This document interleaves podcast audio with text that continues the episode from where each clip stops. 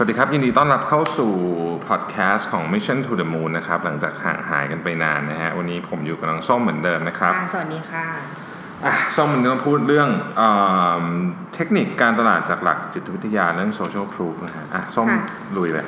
ก็อย่างนี้ค่ะ พอดีหลาย ๆ คนก็จริงๆแล้วเวลาเรียนการตลาดอะไรเงี้ยหรือว่าทำเรื่องการตลาดจริงๆ มันก็เกี่ยวกับเรื่องของจิตวิทยาเหมือนกันนะคะพี่ อย่างอันนึงเนี่ยเขาเรียกว่าปรากฏการณ์เขาเรียกว่า social proof หรือว่าเป็นกันไหมคะแบบว่าคล้ายๆกับว่าพอเห็นคนคนหลาย ๆ คนมองขึ้นไปบนฟ้า แล้วเราก็มองตามคนอื่นเขาเนี่ยก็คือเหมือนคล้ายว่าถ้าเขาเรียกว่า herd effect ก็คือแบบทำกันแบบเป็นอุปทานหมู่เพราะว่างั้นนี่ยค่ะทีนี้มันก็มีคนที่คนที่คิดว่าเอ้ยจริง ๆ แล้วเนี่ยไอจิตวิทยาแบบโซเชียลพูฟเนี่ยจริง ๆ มันก็เอามาใช้ในการทำการตลาดได้เหมือนกัน อืมอันนี้อืมเราก็เลยว่าเอองั้นเรามาลองคุยกันเรื่องนี้ดีกว่า เผื่อว่าจะได้เป็นไอเดียให้ใครที่ทำธุรกิจหรือทำการตลาดอยู่ก็ได้เอาไปหยิบใช้ในการทำการตลาด อืมทีนี้ก็ก่อนจะเข้าเรื่องเรื่องว่ามันมีมี social proof ประเภทไหนบ้างที่เอามาใช้ ก็มันมีนักวิจัยเอ่อนักจิตวิทยาคนหนึ่ง ชื่อคุณโซโลมอนแอชเนี่ยก็คือเคยทำการทดลองเอาไว้ค่ะเขาบอกว่าเขาเนี่ยให้กลุ่มตัวอย่างเนี่ย เหมือนกับว่าให้ให้ลองดูอะว่ามีเส้นให้เลือกอะค่ะมีเส้นหนึ่งเหมือนมีเส้นตัวหนึ่งอันหนึงเนี่ยเป็นเส้นเส้นตัวอย่าง ส่วนแล้วก็มีเส้นที่ให้ให้มาดูว่าอันไหนมันเหมือน ก็มีเส้นยาวเส้นสั้นปรากฏว่า ตอนแรกให้เลือกเนี่ยมันเป็นโจทย์ที่ง่ายมากใครๆก็ตอบถูก แต่ว่าพอเริ่มมีนักแสดงเข้าไปเขาเหมือนเขาใส่ใส่ตัวแปรใส่นักแสดงเข้าไปว่า มีคนไปเลือกอีกเส้นหนึ่งที่มันไม่เท่ากันอะปรากฏว่าคนเนี่ย ที่ที่เป็นกลุ่ม sample เนี่ย ไปเลือกตามเออคือสมมติคนอื่นเห็นเห็นอยู่แล้วว่าถามว่าเส้นไหนเออยาวกว่าแต่ว่าใช่เห็นอยู่แล้วว่าไอ้เส้นไอ้เส้นที่นักแสดงเลือกเนี่ยมันสั้นกว่าอืมแต่ว่าพอคนเริ่มเลือกเส้นสั้นกว่าเยอะหรือว่าๆเราก็เริ่มฉันเข้าใจผิดเออเราก็เริ่มเริ่มไปเลือกตามอย่างนั้นใช่ไหมใช่ใช่อ่ว่าง่ายโอๆเคคือเขาว่าก็เลยบอกว่าเนี่ยไอ้เรื่องอุปทานหมูเนี่ยจริงๆมันมีผลมากนั่นเองนะเออคราวนี้เข้าเรื่องเลยดีกว่า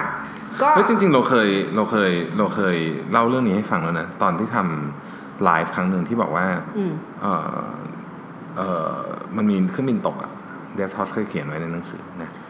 อ๋อจำได้อีไหมจระเข้จระป่ะเข้พี่จิ๋วเออเออเออเออไหนเดี๋ยวพี่เล่าให้ฟังหน่อยเออมันเป็นเรื่องคล้ายๆกันก็คือ มันก็คืออุปทานหมูอย่างหนึ่งก็คือมันเป็นเครื่องบินในจำไม่ได้แล้วบราซิลหรืออาร์เจนตินาเนี่ยเป็นเครื่องบินเล็กๆนะฮะแล้วก็อยู่ดีมันก็ตกอะนะเขาก็สืบสืบสวนหาสาเหตุกันนะมันมีนักมันมีคนรอดมาหนึ่งคนเท่านั้นเขาก็ไปสัมภาษณ์ในคนที่รอดนะว่าทำไมมันถึงตกเพราะว่าวันนั้นเนี่ย เช็คเครื่องบินทุกอย่างไม่มี mechanical failure อากาศก็ดีทุกอย่างดีหมดนะ ก็ปรากฏว่าไปสืบสวนหาสาเหตุก็เกิดขึ้นมาว่ามันมีคนลักลอบจระเข้จิ๋วๆ ลูกจระเข้อะขึ้นเครื่องบินไปใส่กระเป๋าไป ทีเนี้ยไอ้ลูกจระเข้เนี่ยตัวมันนิดเดียวเองประมาณสักยาวสักเท่าเท่าข้อศอกอะอืมสองสองสามคืบก็อะคือกัดไม่ตายแน่นอนอะคือกัดนี่ก็เป็นแผลเล็กๆอะนึกออกไหมแต่ว่า คนมันเห็นแล้วมันตกใจไงมพอคนหนึงเริ่มวิ่งหนีจากท้ายเครื่องอะคนมันก็หนีกันไปหมดอืมน้ำหนักของเครื่องอะมันนะคนมันมีประมาณสักยี่สิบกว่าคนอะทั้งเครื่องบินนะเครื่องบินเล็กๆอะแต่น้ำหนักของเครื่องมันมันมันถูกถ่วงมาที่หัวข้างหน้าอืมหัวมันก็เครื่องบินมันก็ดิ่งลงอืมเอ่อกัปตันบังคับเครื่องไม่ได้เพราะอยู่ดีคนทั้งลำอะลุกขึ้นมาแล้ววิ่งไปข้างหน้าหมดเออจากไอ้จระเข้ตัวนิดเดียวเองอะ จริง ๆ โดนกัดก็ไม่ไม่เป็นไรเออมันไม่ดูไม่น่ามีพิษมีภัยเลยเออไม่ได้มีพิษมีภัยอะไรโดนกัดก็เป็นแผลนิดหน่อยจริง ๆ แล้วอ่าเอ่อหมาบูลด็อกน่าอะน่ากลัวกว่าเออมันไม่ใช่จระเข้ตัวใหญ่ๆสามเมตรนะมันตัวนิดเดียวเอง อันเนี้ยคือพอเราคิดเป็น herd อืม mentality เนี่ยอืมน่ากลัวนะฮะอืมน่ากลัวอันนี้ก็เป็นเรื่องหนึ่งของ social proof แต่ว่ามันก็มีมันก็เป็นหลักที่สามารถนำมาใช้ในด้านดีได้เช่นเดียวกันนะครับอะค่ะ ซึ่งมันก็มีเอ่อคนก็สรุปกันไว้อะนะว่าอืมว่ามันก็มีอยู่ประมาณสักสี่สี่ห้าข้อนะครับอืมที่ที่ใช้นะครับ อันแรกเลยเนี่ยเป็นเรื่องของ expert ซึ่งปัจจุบันนี้ถูกนำมาใช้เยอะมากนะฮะเอ่อเราเอาผู้เชี่ยวชาญหรือข้อมูลทางวิชาการมาสร้างความน่าเชื่อถือเอ่อเชื้อเชิญให้คนมาเชื่อตามนะ การใช้ expert นี่มีหลายมุมนะ จริงๆ เราใช้ influencer ก็ก็ถือเป็นเป็น อินฟลูเอนเซอร์จริงๆ มันจะเป็นกึ่งกึ่งเซเลบริตี้กับ expert มันอยู่ครึ่งครึ่งครึ่งแต่ว่า expert เนี่ยจะเป็นเชิงของคนที่ที่มีมี credential นะคืออย่างอาจจะเป็นแพทย์อาจจะเป็นเอ่อศาสตราจารย์คือมีลักษณะของเอ่อถ้าใช้ตามตำราก็คือมียศมีตำแหน่งอืมหน่อยนะมียศมีตำแหน่งนะเอ่อมีมีการรับรองจากอืมสถาบันอะไรสักอย่างหนึ่งอืมอะไรพวกนี้นะพวกนี้เนี่ยก็เอ่อ จะจะจะช่วยสร้าง เรียกว่าความ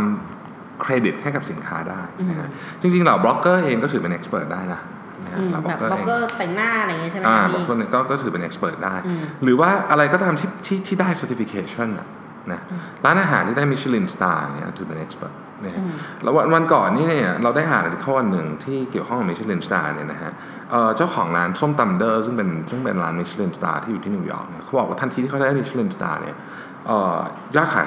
ยอดยอดขายเขาเนี่ยเพิ่มขึ้น 40%เลยทันทีโดยไม่มีอะไรเปลี่ยนแปลงเลยนะอืมได้มิชลินสตาร์อย่างเดียวนะยอดขายเพิ่มขึ้นโอ้40%ดังนั้นเราจะเห็นว่าเอ่อ social proof เรื่อง expert เนี่ยจึงค่อนข้างมีน้ำหนักเยอะมากอืมนะครับก็คือหมายถึงว่า อาจจะเป็นร้านธรรมดาร้านร้านหนึ่ง แต่พอมี expert เข้าไปช่วย ก็อย่างเช่นมิชลินสตาร์โหใช่ทำให้เกิดการเปลี่ยนแปลงถึง 40%เอออย่างมิชลินสตาร์เนี่ยพูดเรื่องมิชลินสตาร์นิดหนึ่งก็ได้มิชลินสตาร์เนี่ยเอ่อสำหรับผมเนี่ยคิดว่าเป็นการตัดสินใจที่ค่อนข้างถูกมากนะ เราจ่ายเงินไปประมาณสัก 140 150 ล้านนะให้มิชลินมาเมืองไทยสัญญา 5 ปีเอ่อมิชลินสตาร์เนี่ยจะช่วยเรื่องการท่องเที่ยวมากอืมเพราะว่ามันเป็นการการันตีเรื่องร้านอาหารที่พูดง่ายว่า คนเชื่อถือที่สุดละอันอื่นเนี่ยมันมั่วซั่วพอสมควรนะพูดจริงๆแล้วบางทีเราไปลองของหลายสถาบันบางทีไอ้ไอ้ที่ได้อันดับต้นๆก็ไม่อร่อยก็มีเยอะอะไรเงี้ยแต่มิชลินสตาร์เนี่ยไม่ค่อยพลาดต้องใช้คำนี้พลาดก็มีแต่น้อยมากน้อยมาก ดังนั้นเนี่ยถ้าพูดถึงคนที่ชื่นชอบอาหาร ทั่วโลกเนี่ยนะคู่มือที่เขาให้ความไว้วางใจมากที่สุดเนี่ยไปทำการสำรวจได้ก็คือมิชลินสตาร์ดังนั้นแต่ก่อนกรุงเทพเนี่ยซึ่งเราขึ้นชื่อว่าเป็นเมืองที่ เอ่อเป็นสวรรค์ของนักกินอยู่แล้วเนี่ยนะฮะอืมค่ะแต่เราไม่เคยมีมิชลินสตาร์เนี่ยก็ทำให้เอ่อก่อนหน้านี้เราอาจจะไม่มีเหมือนกับ expert opinion เรื่องนี้ แต่พอตอนนี้เรากำลังจะมีละนะครับทันวายน่าจะประกาศผลแล้วเนี่ยเชื่อว่าการท่องเที่ยวของเราเนี่ยจะบูมขึ้นไปอีก จากเฉพาะเรื่องมิชลินสตาร์เรื่องเดียวนี่แหละอันนี้ก็คล้ายๆกับที่พี่แท็บพูดกับพี่ปิ๊กเมื่อเมื่อครั้งก่อนนะฮะใช่ไหมใช่ที่ว่าถ้าถ้ามีมิชลินสตาร์แล้วพี่ปิ๊กเองก็มองว่าจะทำให้มาตรฐานหรือว่าทำให้ร้านเนี่ย ตื่นเต้นคือคึกคักในการที่จะพัฒนาตัวเองเราก็ต้องด้วยสู้กันด้วยอืมนะต้องสู้ด้วยเราเชื่อว่าร้านที่ได้จะแน่นมาก ส่วนร้านที่ไม่ได้เนี่ยก็จะต้องพยายามพัฒนาตัวเองเพื่อให้ได้ด้วยนะครับอันนี้ก็ต้องติดตามดูนะโอ้โหแต่ว่าคงเจ๋งน่าดูนะพี่เนาะถ้าเกิดเป็นร้านในไทยแล้วแบบเริ่มแบบมีพูดถึงอืมก็น่าจะมีหลายร้านนะที่ได้นะครับ อันที่สองเนี่ยก็คือเป็น celebrity จริง ๆ กลยุทธ์ celebrity นี่ น่าจะเป็นกลยุทธ์ที่เก่าแก่ที่สุดอันหนึ่งของ social proof นะครับ ใช้กันมานานนะฮะเอ่อคือมันมันเป็นกึ่งกึ่ง halo effect นะเราเราจะมีความรู้สึกว่าคนที่หน้าตาดีบุคลิกดีเนี่ยเอ่อลักษณะอื่นๆก็จะดีตามไปด้วย ดังนั้น เวลาเราเลือกคนพวกนี้มาเป็นพรีเซนเตอร์โฆษณาเนี่ยเรารู้สึกว่าสินค้ามันดูดี อันนี้เป็นเป็นเป็นเป็นสิ่งที่เอ่อ ตำราการตลาดยุคไหนยุคไหนมันก็เป็นแบบนี้นะซึ่ง halo effect นี่ไม่ได้เกี่ยวกับคนอย่างเดียวนะไม่เกี่ยวกับของด้วยอืมของที่หน้าตาสวยๆเนี่ย เราก็มักจะรู้สึกว่ามันดีด้วยนะอืมก็จริงนะคะอ่าพี่ของหน้าตาสวยๆเราก็จะมีความรู้สึกไปก่อนว่ามันดีนะครับอะส้มมีเคสหนึ่งแล้วกันให้ส้มเป็นคนเล่าเคสนี้ เป็นเคสเรื่องหนังสืออะใช่ก็คือเคสเอ่อมีงานสัปดาห์หนังสือเมื่อเมื่อปีก่อนปีก่อนนะคะก็ มันอยู่ดีมันก็มีกระแสหนึ่งขึ้นมาพี่แถมชื่อว่าจินยอนอ่าน เป็นแฮชแท็กชื่อจินยอนอ่าน คนอาจจะงงว่าจินยอนคือใครนะคะ จินยอนก็คือนักร้องบอยแบนด์ชื่อดังของเกาหลีวง God Seven อันนี้จินยอนเนี่ยจริงๆแล้วไม่ใช่แค่หล่ออย่างเดียวแต่ว่าเป็นคนที่อ่านหนังสือเก่งมาก แบบอ่านคลาสสิกหลายเล่มมาก ปรากฏว่าก็มีสำนักพิมพ์แห่งหนึ่งเนี่ยปิ๊งไอเดียว่าเฮ้ยจริงๆเนี่ยคน ก็ชอบติดตามจินยอนต้องเยอะแยะแบบโดยเฉพาะแบบสายสายติ่งเนาะสายแบบสายแฟนคลับ ก็เลยคิดไอเดียว่าเฮ้ยงั้นเดี๋ยวเราเขียนเอาหนังสือที่จินยอนเนี่ยอ่านเนี่ยมาทำใส่แฮชแท็กว่ามีเล่มไหนบ้างที่จินยอนเคยอ่าน ก็เลยใช้ว่าแฮชแท็กจินยอนอ่าน ปรากฏว่ามันดังมากเลยค่ะพี่ กลายว่าหนังสืออะ จริงๆแล้วคือหนังสือเนี่ยเป็นของที่แบบค่อนข้างค่อนข้างสเปซิฟิกมากเลยนะแบบคนไม่ใช่อะไรที่จะมาซื้อกันง่ายๆ มันแล้วแต่ความชอบของแต่ละคหนนังสือไม่ค่อยเป็นกระแสนะเราเราไม่ค่อยเห็นใช่ไหมนะฮะอืมปปรากฏว่าโอ้โหบูมมากกลายว่าหนังสือที่จินยอนอ่านเนี่ยขายดีมากคือขายเกลี้ยง ถึงขนาดที่ว่า B2S นะคะก็ยังมีโซนโซนหนึ่ง shelf หนึ่งชื่อจินยอนอ่าน ก็คือแบบว่า มันเรื่องที่แปลกมากว่าเฮ้ยมันมีสามารถเอาเซเลบริตี้เนี่ยเข้ามาจับในธุรกิจหนังสือได้ด้วยอืมอืมทุกวันนี้ก็ยังมีนะคะ อย่าง Readery เนี่ย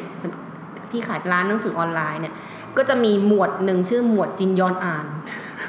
สำหรับคนที่จะตามหาหนังสือที่จินยอนอ่าน ก็จะสามารถไปดูในนี้ได้เออเออก็น่าสนใจแปลกเหมือนกัน ในในในยุคนี้พวก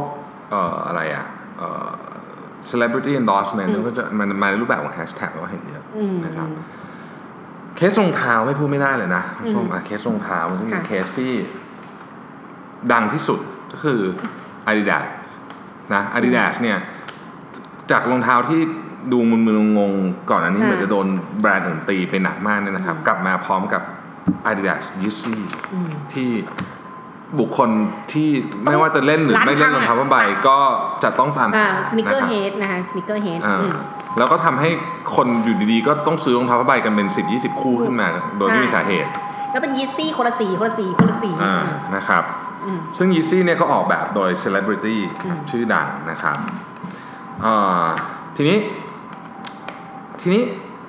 จริง ๆ แล้วเนี่ย การออกแบบโดยเซเลบริตี้เนี่ยมันมันมันยังไง คือจริง ๆ แล้วเราก็เห็นเซเลบริตี้ออกแบบของเยอะแยะอืมถูกไหมตั้งแต่ค่ะไคลี่ใช่ไหม พี่น้องคาร์เดเชียนก็ก็อ่า ก็ทำอะไรเต็มไปหมดเลยถูกไหมแต่ว่ามันก็ไม่ใช่ทั้งหมดจะประสบความสำเร็จไปซะทุกอันอืมมันจะมีบางอันนะที่มันเกิดเป็นกระแสขึ้นมานะครับ เราเราเองก็จะเห็นว่าเอ่อ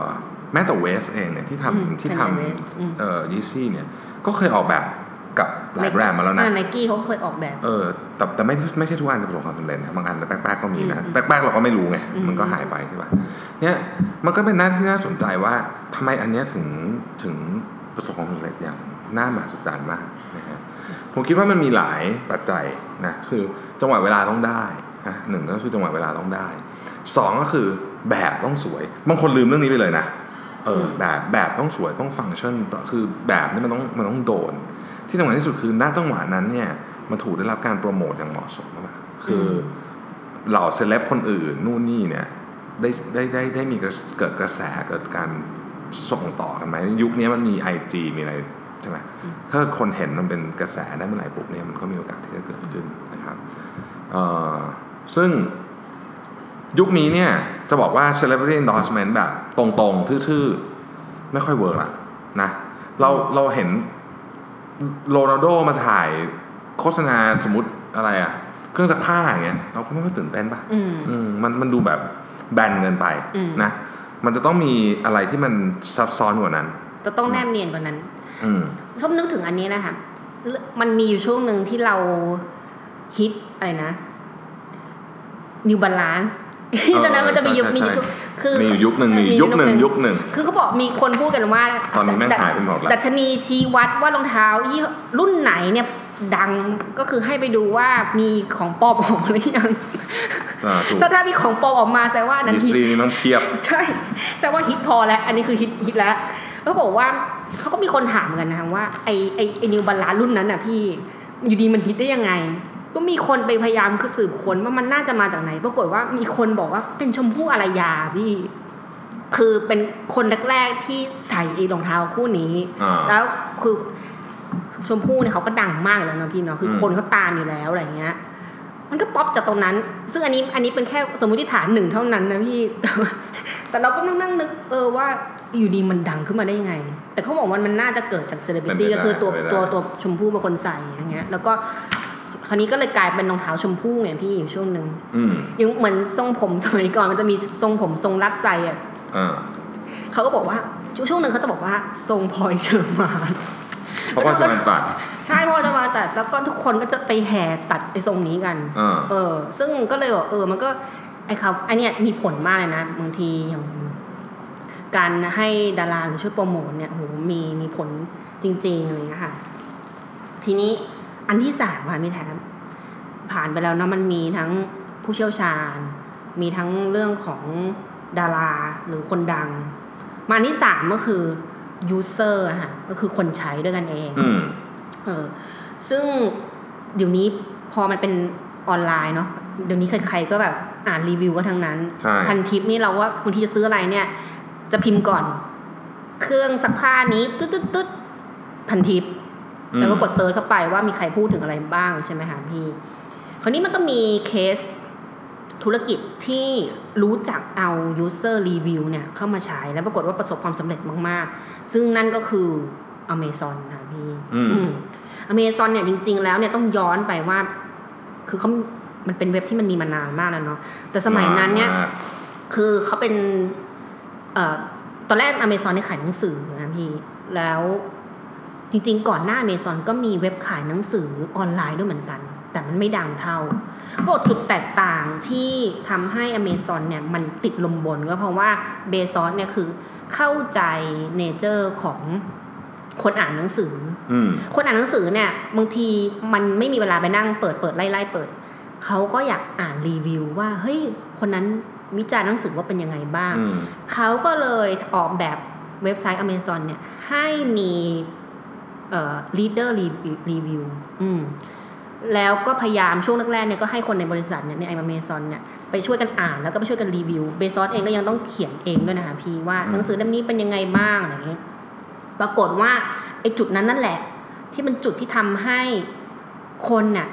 ตัดสินใจซื้อหนังสือจากออนไลน์ ทั้งที่จริงอะหนังสือมันเป็นอะไรที่เลือกยากเหมือนกัน ใช่ อืมใช่แต่ว่าฉะนั้นเดี๋ยวนี้กลายเป็นว่า เวลาเข้าไปอเมซอนก็จะเห็นชัดเลยนะคะว่าแบบตรงหน้ารีวิวเนี่ยมันจะเยอะมาก เหมือนเขาให้สัดส่วนตรงนี้อะไรอย่างเงี้ยเยอะมากเยอะมาก แล้วอีกเคสหนึ่งก็คือ Airbnb ค่ะ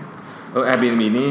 สำคัญสุดเลย เพราะว่าอืมเวลาจะไปนี่ถ้าเกิดต้องอ่านรีวิวดีๆ เพราะเราก็กลัวเหมือนกันเนาะเราจะไปใช่นอนบ้านคนอื่นอะไรเงี้ยแล้วเดี๋ยวนี้นั้นในพันทิปนะพี่มันจะมี Airbnb มันจะมี Airbnb ที่มันมีปัญหาเยอะมาก ใช่ โอ้อย่างล่าสุดเนี่ยมีมีคนไป มีคนไปพักที่ญี่ปุ่นค่ะพี่พี่แท็บปรากฏว่าที่เนี่ยคือเขาก็จะชาร์จทุกอย่าง เช่น ไอ้ผ้าผ้าเช็ดตัวเขาจะชาร์จเลยนะเพราะเขาจะไปซักให้ ปรากฏว่าคนเนี้ยเขาหยิบไปสามอัน แต่ว่าพอกลับมาถึงบ้านปุ๊บอะเจ้าของบ้านบอกว่าคุณหยิบไปสี่อัน ฉะนั้นเขาจะชาร์จเงินเพิ่มชาร์จเงินคุณเพิ่ม ก็เลยจะชาร์จเงินแต่มีเงื่อนไขว่า ถ้าคุณรีวิวให้เราห้าดาว เราจะลดราคาให้เออเขาก็เลยมันสำคัญอย่างนั้นเลยไงคือแล้วเขาก็เลยบอกว่าเฮ้ยไอ้ที่ที่ตัวนั้นไอ้ที่กูไปอ่านมาเนี่ยก่อนหน้าเนี้ยแล้วกูตัดสินใจไปเนี่ย ไม่ใช่ว่ามันไปขู่แบบนี้ จนมันได้ห้าดาวหรือเปล่าหรือเปล่าพี่แล้วแบบว่าเออเออฉะนั้นไอ้เนี่ยน่ากลัวมากแต่ว่าคือรีวิวแสดงว่ามีความมีมีความหมายมีความหมายมีความหมาย เพราะว่าอืมใน Airbnb เนี่ย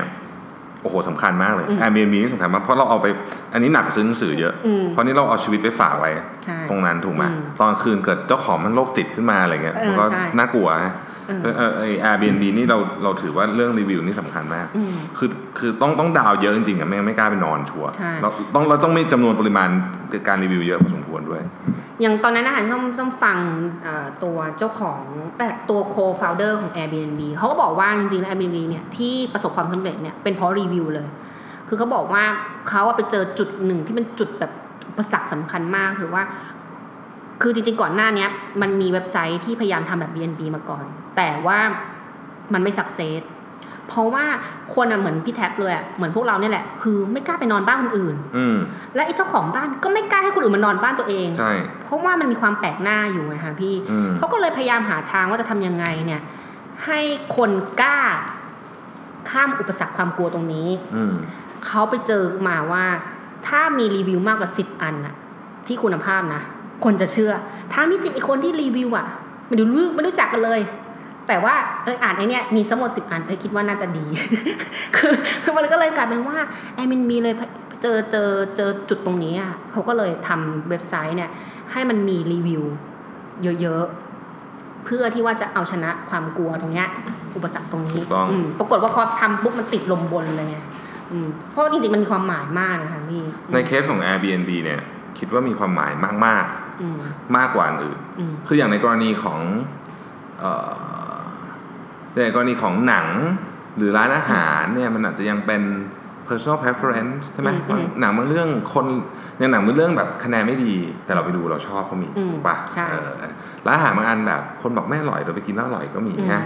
แต่ว่าไอ้ Airbnb เนี่ย มันค่อนข้างชัวร์เลยว่าถ้าเกิดแม่งบอกว่าห่วยเนี่ย ก็คุณก็ห่วยจริงๆอะไรอย่างเงี้ยนึกออกไหมเออเพราะ preference ของที่นอนเนี่ยมันไม่ค่อยต่างกันเยอะอืมอืมเออถูกป่ะเออมันก็มันก็แต่อย่างเรื่องเจ้าบ้านเนี้ยเอใช่อไหมเจ้าบ้านเจ้าบ้านนิสัยไม่ดีเนี่ยมันก็คือนิสัยไม่ดีอะมันก็คงมันคงจะแบบนิยามของเขามันนิสัยไม่ดีสำหรับคนหลายๆคนมันก็มันคงจะคล้ายๆกันแหละเออมันก็คงจะไม่ได้แตกต่างกันมากถูกไหมเอออ่าต่อไปนะครับ wisdom of crowns นะ Wis- wisdom the crown นะก็เออ อันนี้อันนี้เห็นบ่อย เวลาเราไป โดยเฉพาะเมื่อเราไปที่ที่เราไม่คุ้นเคย เวลาเราอยู่ที่ที่เราคุ้นเคยเนี่ยเออเราเราเราเราจะไม่ค่อยเห็นในนี้ แต่ว่าเวลาเราไปที่ที่เราออกเรียกว่าออกนอกถิ่นแล้วกันออกนอกถิ่นเออเราเราจะใช้นี้บ่อยมาก เช่น เวลาเดินเดินไปไปเที่ยวเนี่ยเฮ้ยร้านนี้คนต่อคิวเยอะ ไม่รู้อะไรก็ไม่รู้บางทีไม่รู้เลยว่าอร่อยขายอะไรแน่เออ เห็นมันคงมีควันควันๆแล้วคนต่อคิว ต่อคิวก่อนยังไม่รู้เลยมันปิ้งเลยอยู่นะ ต่อคิวไปสักพักอะถึงรู้ว่าอ๋อขายลูกชิ้นอืมเออ แต่เห็นคิวยาวๆต้องต้องอร่อยโดยเฉพาะถ้ามีคนโลโก้เข้าคิวเยอะ เราจะมั่นใจมาก ๆ เลย ว่าอร่อยว่าอร่อยแน่นอน ถ้าถ้าเป็นนักท่องเที่ยวเข้าคิวเยอะจะยังไม่ค่อยแน่ใจเท่าไหร่อืมแต่ถ้าเป็นสมมติไปญี่ปุ่นเงี้ยโอ้โหคนญี่ปุ่นเข้าคิวเต็มเลยนะเออเข้าก่อนร้านเนี้ยร้านดังเลยอ่าไม่ไม่รู้อะอร่อยคือไม่ได้เปิดอะไรเลย ไม่รู้เดินเดินอยู่เข้าคิวเฉยเลยนะอืมอันนี้ก็เรียกเป็นอันเป็น wisdom of crowd อืมซึ่ง บางร้านค้าเนี่ยจะเข้าใจเรื่องนี้ดี ถึงมีการจ้างคนมาเข้าคิวไงแรกๆส้มเคยได้ยินไหมเวลาเปิดร้านใหม่ ๆ จ้างคนมาเข้าคิว อ่า ร้านเที่ยวกลางคืนนะฮะอืมจ้างคนมานั่งอืมไม่หรือไม่จ้างก็ได้ ให้เล lady night ladyอ่า ให้ผู้หญิงผู้หญิงมาสี่คนเปิดเหล้าให้เหล้าฟรีอะไรเงี้ยอืมมันมันจะมีความรู้สึกว่าเฮ้ยร้านนี้มันดังร้านสมมติเราไปเที่ยวกลางคืนเนี่ย เดินไปถึงไม่อยู่โต๊ะหนึ่งเนี่ยอยากเข้าไปไม่ไปหรอวะแบบผีหลอกเนี่ยไม่มีทางไป อีกอันหนึ่งที่ที่น่าสนใจก็คือ เขาจะไม่ทำให้ร้านดูโล่งจนเกินไปวิธีการออกแบบเนี่ย เอ่อจะไม่ทำคือร้านที่เดินไม่ถึงแล้วแบบเห็นร้านโล่งเป็นโรงอาหารอย่างเงี้ย ไม่ดีไม่ดีไม่ดี มันจะมีมุมจึ๊กๆให้รู้สึกว่าเฮ้ยมันมีความแน่นอยู่นะฮะเราจะรู้สึกแบบเออร้านไม่มีความแน่น หรือจำกัดโต๊ะนะฮะเอ่อ บางร้านก็ใช้วิธีการแปะรูปคนดังนะเคยเห็นไหมอ๋อใช่ ยิ่งเป็นร้านแบบร้านก๋วยเตี๋ยวอะไรเงี้ยเออแบบโอ้ใครมาเต็มกินเลยปะนี่แบบนะเต็มฝาผนังคือเลยไอคนกินอะไปแล้ว ไม่อยู่แล้วเออแต่มีหลักฐานมีโอ้เต็มเลยนะ ถ่ายรูปคนดังมาตั้งแต่สมัยแบบ50ปีที่แล้วอะไรเงี้ยนะโอ้เต็มไปหมดเลยนะเอิ่มอีกอันหนึ่งอันนี้เยอะสุด เวลาเดินเข้าร้านหนังสือมึนหนังสือเยอะอืมถ้าคิดอะไรไม่ออกเราพุ่งตรงไปที่ best seller list ก่อนอืมอืม โดยหารู้ไหมว่าในบางเคสนะไม่ไม่พูดถึงทุกเคสนะครับ ในบางเคสเนี่ย best seller list เนี่ยเขาซื้อกันด้วยนะ ซื้อกันได้ด้วยอืมอืมมีการซื้อขายกันได้ด้วยนะเราจะหยิบหนังสือบน best seller มีโอกาสที่หยิบหนังสือบน best seller list เนี่ยเยอะเพราะเรารู้สึกว่าเฮ้ยถ้าคนอื่นซื้ออ่านเยอะมันคงจะสนุกอืมไม่งั้นมันคงเป็น New York Times Best Seller อะไรอะไรจะอย่างเงี้ยแปะไว้อันนี้เป็นเล่มที่คนอ่านกี่ใช่เคลมคือเคลมหรืออันนี้ก็มีอีกเวลาเราไปร้านใหม่ๆ นะเปิดเมนูอาหารเข้ามา โดยเฉพาะไอ้ร้านที่เมนูเยอะอืมๆเป็นเหมือนกันไหมเป็นเหมือนพี่ไหมเมนูแนะนำหาดาวก่อนเออเมนูแนะนำอืมหน้าแรกสั่งแค่นั้นน่ะสั่งอยู่แค่หน้านั้นน่ะจบแล้วอะไรอย่างเงี้ยเออเหมือนส้มจะเป็นะลักษเวณะลานี้เวลาส้มไปกินกาแฟแล้วส้มจะชอบบอกว่า เอาเมนูที่ดังที่สุดค่ะเออเนี่ยคือไม่รู้อะเอ่อเรายังไม่รู้เลยว่าเราอยากกินป่ะแต่ว่ามันเป็นเมนูแนะนำ เออก็เอาเมคือนูต้องไปกินตามคนอื่นเขาเออเราก็กินตามคนอื่นนี่ก็เป็นลักษณะหนึ่งของ wisdom of the crowd ครับอืมข้อห้าอะส้มข้อห้าก็คือ peer ก็คือส้มว่าอันนี้สำคัญมากๆเลย แล้วหลังๆนี่ส้มเป็นแต่บล็อกเกอร์อาจจะเชื่อน้อยลงหน่อยอะไรเงี้ยนะแต่ว่าอันอันนี้คือเชื่ออันนี้มาเป็กนๆคือเป็นการบอกปากต่อปากใช่ไหมใช่แล้วก็คือเพื่อนก็คือคนรู้จักนี่แหละอืมเพียเนี่ยคือเพียแบบเป็นเป็นเอฟเฟกต์ที่เกิดจากคนรอบตัวคนข้างตัวเราเนี่ย มาบอก อืมก็อันนี้จริงนะพี่อย่างอย่างล่าสุดนี่ไม่ใช่ล่าสุด เมื่อสักพักมาเนี่ยชากุลาบอ่าชากุระชากุระนี่ดังมากเห็นคนซื้อกันเพียบส้มก็ไปต่อ ไปต่อคิว พี่รู้ไหมว่าไอชากุหลาบตอนแรกอะ ไม่ได้เห็นเห็นอยู่แต่ว่าไม่ไม่ เอ๊ะมันจะดีเหรอ แต่พอมันเห็นเพื่อนลงอะพี่ในฟีดอะประมาณสักสามสี่คนอะวันนั้นอะไปห้างเลย ไปไปต่อคิวซื้อ ก็เลยแบบเออเนี่ยก็เป็น หรือถ้าบางทีเนี่ยบางทีถ้าเดี๋ยวนี้ส้มก็ชอบไปเข้าร้านกาแฟ เดี๋ยวนี้ไม่ต้องอะไรมากก็ไปเปิดดูของเพื่อนว่าเพื่อนกินร้านอะไรบ้างแล้วก็ไปกินตามเขาบอกว่ามันมีมันมีทฤษฎีอยู่พี่เคยอ่านหนังสือหนึ่งเขาบอกว่าถ้าเราเห็นอะไรหกครั้งอะจากไหนก็ได้อะเราจะเราจะซื้อต้องเห็นหกครั้งขใช่องไหมใหม่นะของใหม่หกครั้ง แบบให้หลอนหลอนคือเออเพื่อพอเห็นครั้งที่หกอะเราจะซื้อละอืมอืมก็ครั้งที่หกปุ๊บเราจะซื้อ อาจจะครั้งแรกจะเป็นโฆษณาครั้งที่สองเพื่อนเห็นอืมเห็นในฟีดของของเราเองมาจากเพื่อนอะไรครบหกครั้งปุ๊บเราจะซื้อเลยอืมเดี๋ยวนี้ก็จริง ๆ ก็เดี๋ยวนี้ก็มีหลายคือคนก็เข้าใจหลักการนี้เยอะเนาะพี่เนอะแบบว่าอืมเรื่องว่าเอ้ยคนให้เพื่อนรีวิวหรือว่าคนยิ่งมิวช a l เฟนเนี่ยเดี๋ยวนี้เพจเนี่ยเวลาเราเลือก customize เวลาเรา boost post เนี่ยเวลาเรา โพสต์ที่ดูมี effective มากๆเลยก็คือแบบเป็น friend of friend เป็นใช่เออเนาะเพราะว่าเหมือนว่าพอเพื่อนเราไลค์อะเราก็จะอยากเข้าไปดู มากกว่าที่ว่าเฮ้ยเห็นโล่งๆอะแต่ถ้าเกิดบอกเฮ้ยคนนี้ไปไลค์เนี่ยเอ๊ะมันเป็นอะไรหรือเปล่าหรืออะไรเงี้ยจะเข้าไปดู อืมอันนี้ก็มีเป็นผลมืออย่างหลาย ๆ หลาย ๆ โพสต์ก็จะให้แบบให้ช่วยแชร์ให้เพื่อน แท็กเพื่อนมาอะไรเงี้ย อันนี้ก็เป็นเทคนิคหนึ่งของการใช้ peer effect อืมอืมเนาะจริงๆ peer to peer เนี่ยมันมันมันเป็นสิ่งที่คอตเลอร์เขาพูดไว้อยู่แล้วนะเขาบอกว่าเอ่อยุคนี้เนี่ยผู้บริโภคเนี่ยแทบจะไม่ค่อยเชื่อโฆษณาจากแบรนด์ละเขาบอกว่าผู้บริโภคเนี่ยเชื่อ 4F ก็คือ friends family fan followers นะครับ friend family ก็ก็แน่นอนแล้วก็คือเพื่อนครอบครัวนะครับ fan followers นี่ก็คือเอ่อ influencer blogger ต่างๆ แล้วก็รวมไปถึงพวกเพจอืมต่างๆ ที่ส่งอิทธิพลเนี่ยนะเอ่อ ซึ่งซึ่งพวกเนี้ยจะมีจะมีอิทธิพลเยอะมาก มันมี research จาก Nielsen เลยนะ บอกว่าเเขาไปทำ research อยู่ 50 กว่าประเทศนะบอกว่า8 83%ของของคนทั้งหมดในโลกเนี่ย เชื่อเพื่อนและครอบครัวมากกว่าโฆษณาจากแบรนด์ แต่ที่น่าสนใจกว่านั้นก็คือ 66%ของคนบนโลกเนี่ย เชื่อโพสต์จากคนแปลกหน้ามากกว่าโฆษณาจากแบรนด์ คืออันนี้น่าสนใจมากเพราะว่า เฮ้ยเราเชื่อโพสต์จากคนแปลกหน้าคือใครก็ไม่รู้อะ โพสต์อืมสมมติโพสต์มาในพันทิปเนี่ยเราเชื่อข้อมูล information อันนั้นน่ะมากกว่าโฆษณาที่มาจากแบรนด์อีกนะอืมเพราะอาจจะเรารู้สึกว่ามันเป็นคนกลางคือคนอื่นปะเออเป็นคนจริง ๆ คือเรารู้สึกว่าเขาเป็นคนจริง ๆ เราก็เลยเชื่อมากกว่า information นั้นน่ะเราเราให้ความน่าเราให้เราให้เครดิตมากกว่า information ที่มาจากแบรนด์ตรงๆดังนั้นเนี่ยยุคนี้เนี่ยเอ่อถ้าพูดถึงทฤษฎีของการการการโฆษณาเนี่ยเราจะได้ยินคำว่า native advertising เนี่ยเยอะมาก คือแบรนด์เนี่ยจะ จะเปลี่ยนปรับเปลี่ยนการทำงบโฆษณาเนี่ยจากที่ลงโฆษณาไปตรงๆ แบบยิงอืมแอดตรงๆเนี่ย เป็นแอดที่เป็นแนวที่เชิงแฝงมากขึ้น คือไปอยู่ตรงที่และเวลาและจังหวะที่ผู้บริโภคอยากเห็นนะเราก็จะเห็นการทายอินสินค้าอย่างเงี้ยอืมเยอะขึ้นนะเอ่อจะเห็นการไทยอินคอนเทนต์แบบถ้าเนียนมากนี่คือไม่เห็นเลยอะคือไม่รู้เลยว่านี่คือการไทยอินอันนั้นคือเนียนมากนะฮะ แบบเวลาแบบเอ่ออย่างดูหนังเนี่ยถ้าเกิดใครตั้งใจดูหนังจริงเนี่ยจะเห็นว่ามีการไทยอินสินค้าเยอะมากเลยนะส้มเห็นไหมหนังอืมในหนังในหนังล่าสุดเทีนี้ยบไปดูฉลาดเกมโกงเออมันมีอันนึงโพสต์ถ่ายไม่ได้แบบซี่หรือโค้งไม่รู้จำไม่ได้ แล้วเหมือนตัวละครหนึ่งก็ต้องแบบกำลังจะไป cast อะแต่ก็มันก็ดูเข้าเรื่องกันเลยมากเลยใช่พี่ใช่เหมือนไอเนี้ยไอฟรีแลนซ์อะพี่เซเว่นอะชัดเจนมากเลย เอาตัวละครหนึ่งไปอยู่ในเซเว่นเลยแต่นะแต่เคสเคสที่เป็น class classic case ที่เวลาพูดถึงเรื่อง tie-in แล้วเป็นเรื่องที่ทุกคนต้องพูดถึงก็คือ เรื่องของ World War World War C ใช่ไหม World War C ที่แบรดพิตเล่นไอซอมบี้นะพี่ ใช่ไหมใช่ World War C ใช่ใช่ใช่อ่าที่แบบไม่ได้กินอะไรเลยเลยทั้งเรื่องอะอ๋อแล้วไปใช่กินไหมแล้วอยู่ดีๆก็เดินไปกดแบบซี่ฉากที่แบบแม่งกำลังจะโดนซอมบี้ไล่ฆ่าแบบไม่รู้อยู่ดีๆเดินไปกดแบบซี่ มากินแบบ แล้วก็ท่าแบบอึกอึกแบบมันเหมือนในหนังโฆษณาแบบซี่อะแล้วก็ถีบตู้แบบซี่แบบซี่หล่นลงมา กิ้งแบบโอ้โหแบบแบบเป็นฉากไทยอินแบบที่ทุกคนจดจำได้ คือทุกคนต้องพูดถึงเรื่องนี้อะแบบว่าเป็นแบบอืมโคตร tie-in แบรนด์ไทยเองก็ไป tie-in กับหนังระดับโลกก็มีนะดับเบิลเอเองก็เคยไปไทยอินกับ Transformer นะล่าสุดเข้าใจว่าเบียร์ช้างนี่ก็เคยไปไปได้ได้ไป tie-in กับหนังเรื่องอะไรผมจำไม่ได้นะมีอะมีมีมีการ tie-in กันอยู่นะฮะตลอด หรืออะอย่างเบียร์สิงห์เนี่ยเอ่อ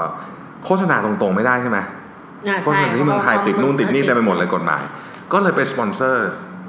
พรีเมียร์ฟุตบอลใช่ไหมพรีเมียร์ลีกแล้วก็ป้ายที่วิ่งอยู่อะอืมอืมตรงข้างๆสนามอะคือจริง ๆอะเชื่อว่าตั้งใจให้คนไทยดูใช่เพราะคนไทยชอบดูบอลกลับมาไงอืมอ่าก็เห็นป้ายก็เป็นวิธีการโฆษณาที่ค่อนข้าง native ประมาณหนึ่งคือคือบอลเนี่ยมันต้องดูสด ถูกไหมไปดูบอลทีหลังมันไม่หนุกแล้วเพราะฉะนั้นมันก็เป็นอะไรที่ค่อนข้าง nativeดังนั้นเอ่อแบรนด์ก็หาวิธีการโฆษณาที่เปลี่ยนแปลงไปเรื่อยๆนะฮะเอ่อจากสมัยก่อนให้ดาราอินฟลูเอนเซอร์ถือ IG เฉยๆเดี๋ยวนี้ก็จะจะจะจะไม่ละ จะทำอะไรที่มันดูเนียนขึ้นดูดูอ่าไม่มันจะไม่แบบมันจะไม่ดูโฆษณามาก มันจะดูเหมือนเป็นไลฟ์สไตล์อะเออคล้ายๆว่าเขาไปทำอะไรสักอย่างหนึงแต่เขาใส่ไอ้ของนี้อยู่ ใช่ คือสมัยก่อนมันจะดูแบบโอ้ยแบบเหมือนขายแค่ขถือองขายของอะเออแบบโชว์ใช่ป่ะเออแต่เดี๋ยวนี้มันจะไม่แล้วนะเดี๋ยวนี้จะสังเกตดูว่าเฮ้ยมันจะดูเนียนขึ้นมันจะดูนั่นขึ้น เพราะว่าเนี่ยฮะก็เพราะว่า research มันโชว์มาแล้วว่า ลูกค้าไม่ชอบการยัดเยียดโฆษณาแบบตตรรงงๆอืมชอบอะไรที่มันเนียนหรือแบบ native ไปกับคอนเทนต์คือเวลาเขาถ่าย IG ดูเนี่ยแล้วมันรู้สึก smooth อืมมันรู้สึกแบบไม่ถูกยัดเยียด แล้วเขาจะรับโฆษณานั้นได้ แม้ว่าเขาจะรู้นิดๆเถมีอะกระจายอะว่ามันเป็นโฆษณาแหละ แต่ว่าขอให้มันไม่ต้องยัดเยียดฉันมาก ไม่ใช่แบบโอ้โหถือแบบแม่งยัดเข้ามาแบบ1นส่วนสี่จออย่างนี้ไม่ไหวอย่างนี้ไม่ไหว ก็อันนี้ก็เป็นอันหนึ่งที่ที่แบรนด์ก็ต้องคำนึงถึงนะในการในการทำเรื่องของพวกนี้ เพราะว่า ตอนเนี้ยคือผู้บริโภคเนี่ยเราก็พูดนิดนึงแล้วกันนะเป็นให้มันมีหลักการก็คือ มันก็มีอยู่ 5 กลุ่มด้วยกันนะก็คือ innovator early adopters ใช่ไหม early majority late majority แล้วก็ laggards นะซึ่งอันเนี้ยก็เป็นกลุ่มผู้บริโภคที่ที่เอ่อถูกแบ่งไว้ตามทฤษฎีพวกอย่าง iPhone อะไรเนี่ยก็จะมีแบบเนี้ยนะซึ่งก็เวลาเรา capture กลุ่ม การทำการตลาดเนี่ยก็จะรู้ว่าเอ่อควรจะต้องทำยังไง โดยปกติแล้วเนี่ยถ้าเรากลุ่มเอากลุ่ม innovator กลุ่ม early adopters มาได้เนี่ยสองกลุ่มเนี้ยจะเป็นกระบอกเสียงให้กับกลุ่มคนที่เหลืออ่าคล้ายๆมันจะถ้าถ้าเรากระจายไปจนถึงเอ่อกลุ่มกลุ่มนี้ มันก็จะ critical mass ใช่อะยกตัวอย่างมือถือเนี่ยชัดเจนสุดเลย มือถือเนี่ยชัดเจนสุด เราจะมีเพื่อนคนหนึ่งอะทุกกลุ่มอะที่เป็นเซียนไอ้ของพวกนี้ เวลาเราอยากจะซื้อของมือถือจะไม่ค่อยชัดเท่าไหร่กล้องแล้วกัน กล้อง ทุกกลุ่มเพื่อนจะมีคนหนึ่งที่เล่นกล้องเก่งอืมอะสังเกตดูใช่ไหมที่แบบรู้เรื่องกล้องอะ เวลาจะถามจะซื้อเรื่องกล้องเนี่ยหรือหรือคอมพิวเตอร์อะไรพวกเนี้ยจะต้องโทรไปถามไอ้เนี่ยอืมอืมไอคนเนี้ยใช้อะไรอะ เพื่อนในกลุ่มนั้นน่ะ มักจะซื้อของเหมือนกัน สังเกตดูได้นะอ่าอ่าอ่าอ่าเพราะว่ามันจะโทรไปถามไอคนเนี้ยอ่าใช่ไหมใช่ดังนั้นแบรนด์เนี่ยมีหน้าที่ไปหาไอคนนี้ให้เจอ อืมแล้วก็ไปให้ไอคนเนี้ย ซื้อของเขาใช้ให้ได้ แต่อืม convince ไม่ต้อง convince ทั้งกลุ่ม สมมติกลุ่มเพื่อนในกลุ่มนี้มีสิบคน ไม่ต้อง convince สิบคน convince สิบคนเหนื่อยนะอืมคนนี้คนนี้คนเดียวให้ได้แต่คุณต้องไปหาคนนี้คนนี้คนเนี้ยไม่เป็น innovator ก็เป็น early adopterอืมอืมอาจจะเป็นคนที่หนึ่งหรืออาจจะเป็นคนที่สองก็ได้ใช่อ่าเนี่ยก็คือก็คือเป็นอยู่ในอยู่ในสองกลุ่มเนี่ยอืมพอสองคนนี้ใช้ปุ๊บเพื่อนคนอื่นมาถามเขาจะบอกเฮ้ยยี่ห้อนี้ดี กล้องยี่ห้อนี้ดี คอมนี้ยี่ห้อนี้ มือถือต้องยี่ห้อนี้ สังเกตดูทุกกลุ่มจะเป็นทุกทุกกลุ่มเพื่อนอะจะเป็นลักษณะแบบนี้ทั้งสิ้น แล้วพอเพื่อนไม่มีโฆษณาไหนที่ดีไปกว่าเพื่อนบอกอืมเพื่อนบอกปุ๊บเฮ้ยกล้องต้องยี่ห้อนี้ จบเลยซื้อเลย เพราะว่าเราเชื่อเพื่อนเราที่สุดอืมอันนี้ก็นึกถึงอันนึงของไอ้ Malcolm ที่เขียนในไอ้นะ เล่มอะไรนะพี่ที่เขาดังๆอะ Malcolm มันดังหลายเล่มนะพี่ก็จำไม่ค่อยได้เหมือนกันพี่จะจำในในชื่อหนังพสือยอะไรนะเออมาก็คือเขาก็คือ Malcolm มาบอกว่ามันจะมีคนที่เป็นกลุ่ม connector ใช่ไหมคะพี่ใช่ใช่เอใช่อใช่แล้วเขาพูดถึงอันเนี้ยไอ้เคส Hush Puppy อะอ๋อที่ว่าอยู่ดีมันดังหรืออยู่ดีมันดังอะ ก็คือว่าเกิดจากว่าแบบมีกลุ่มฮิปสเตอร์มั้งไปซื้อรองเท้ามือสอง Hush Puppy มาซึ่งตอนนั้น Hush Hush Puppy เนี่ยไม่ดังเลยนะจะเจ๊งอยู่แล้วมั้งรู้สึกตอนนั้นนะเอเออออยู่ดีไอ้กลุ่มนี้ก็ไปซื้อมาใส่ แล้วก็ฮิตใส่กันอยู่ในกลุ่มนี้ ก็คือเป็นอินฟลูเอนเซอร์นั่นเองปรากฏว่ามันก็มีคนที่มาตามกลุ่มนี้ไงอืม เฮ้ยทำไมฮิปสเตอร์มันมาใส่รองเท้า Hush Puppy กันวะอะไรอย่างงี้ ก็เลยไปซื้อใส่ตามกัน อีท่าไหนก็ไม่รู้ก็เลยกลายเป็น critical mass ใช่ทำให้รองเท้า Hush Puppy มันดังมาก แล้วกลับมาจากซึ่งมันมาจากตอนแรกจะเจ๊งอยู่แล้วอืมมาจากจุดก็คือมาจากไอ้กลุ่มฮิปสเตอร์กลุ่มนี้อืมหรือเหมือนรองเท้ารองเท้าชมพู่อารยา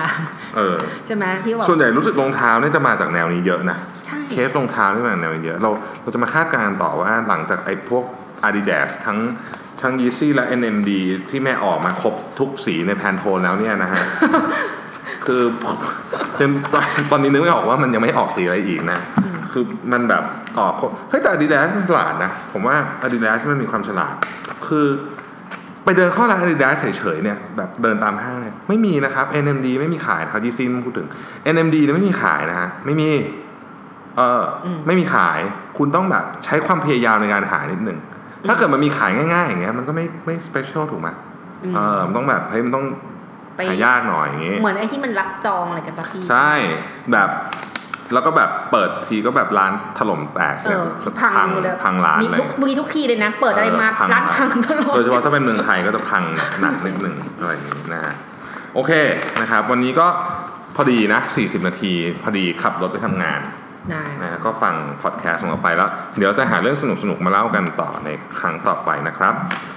ก็วันนี้ผมกับน้องส้มลาไปก่อนนะค่ะแล้วเดี๋ยวคราวหน้าเจอกันนะครับ ขอบคุณครับ สวัสดีครับ